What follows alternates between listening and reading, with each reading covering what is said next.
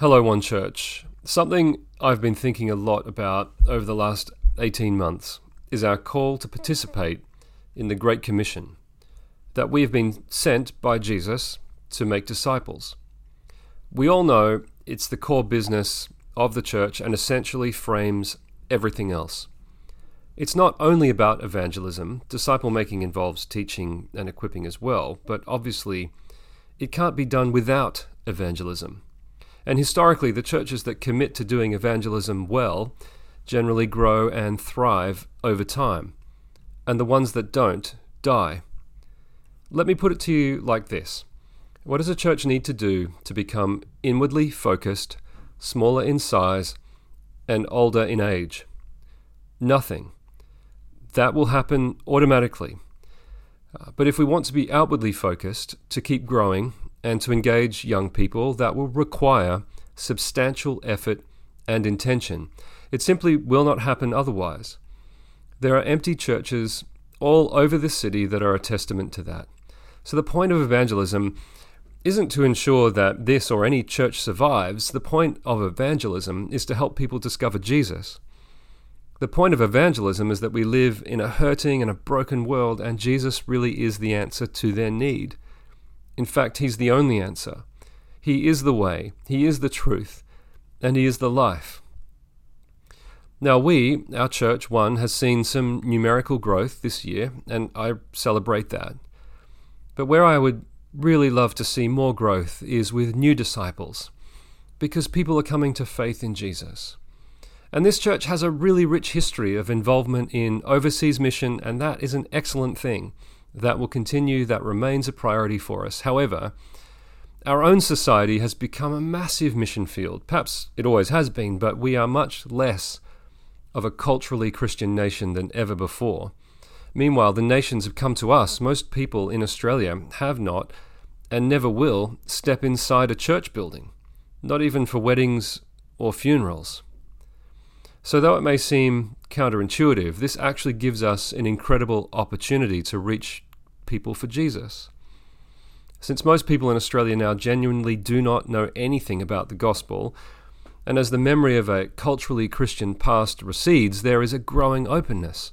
And I encounter this all the time when I'm chatting with people, especially after they ask me what I do for a living. I don't experience defensiveness, but curiosity. Yeah, I've lost I've lost count how many times I've been asked, so what what is a pastor anyway? Or what does a church actually do?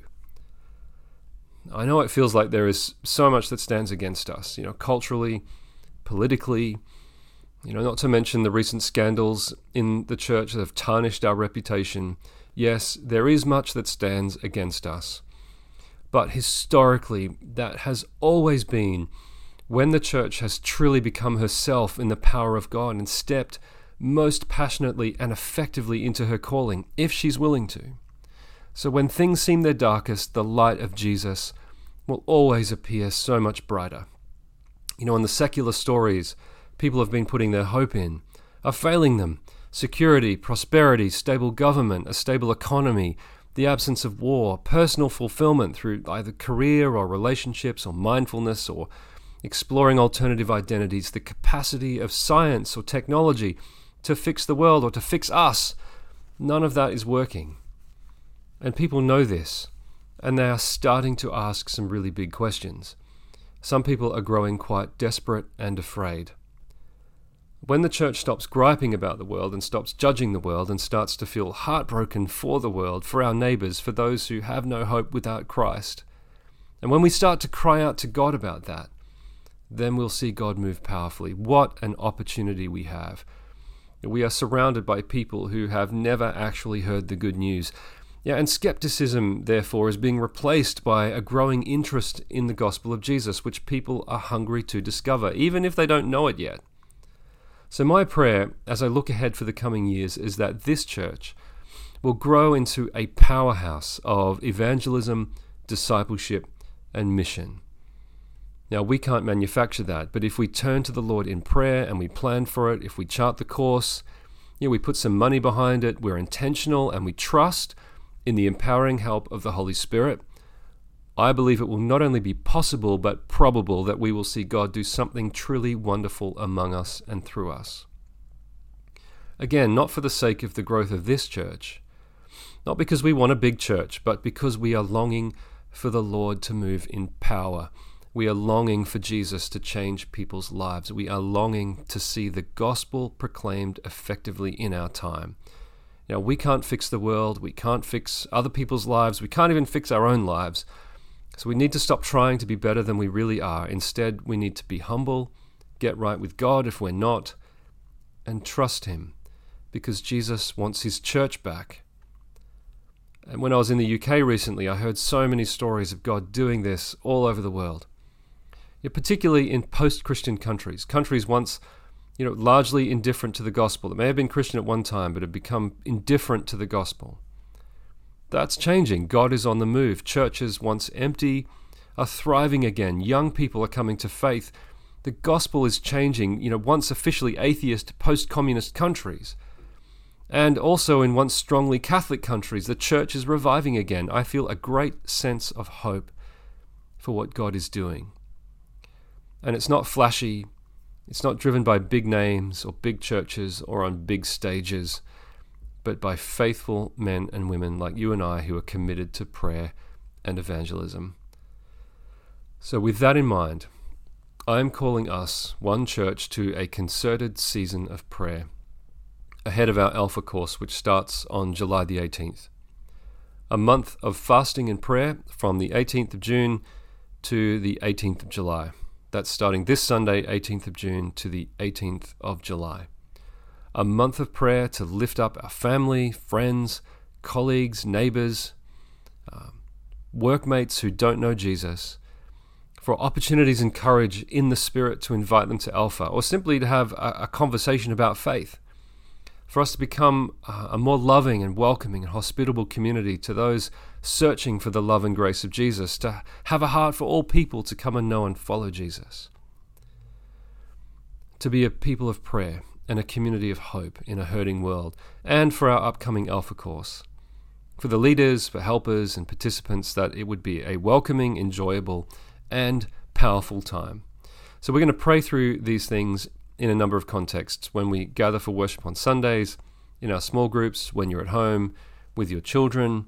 You know, in, in our various ministry areas, we'll send out regular reminders and encouragements uh, via social media and via text messages and you'll be able to sign up for those.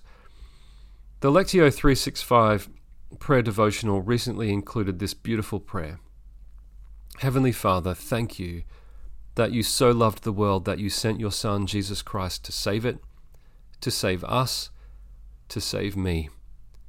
May his mission become my all consuming motivation. May his compassion move me beyond myself and may His great commission be reignited in my soul today. Let's pray that together every day.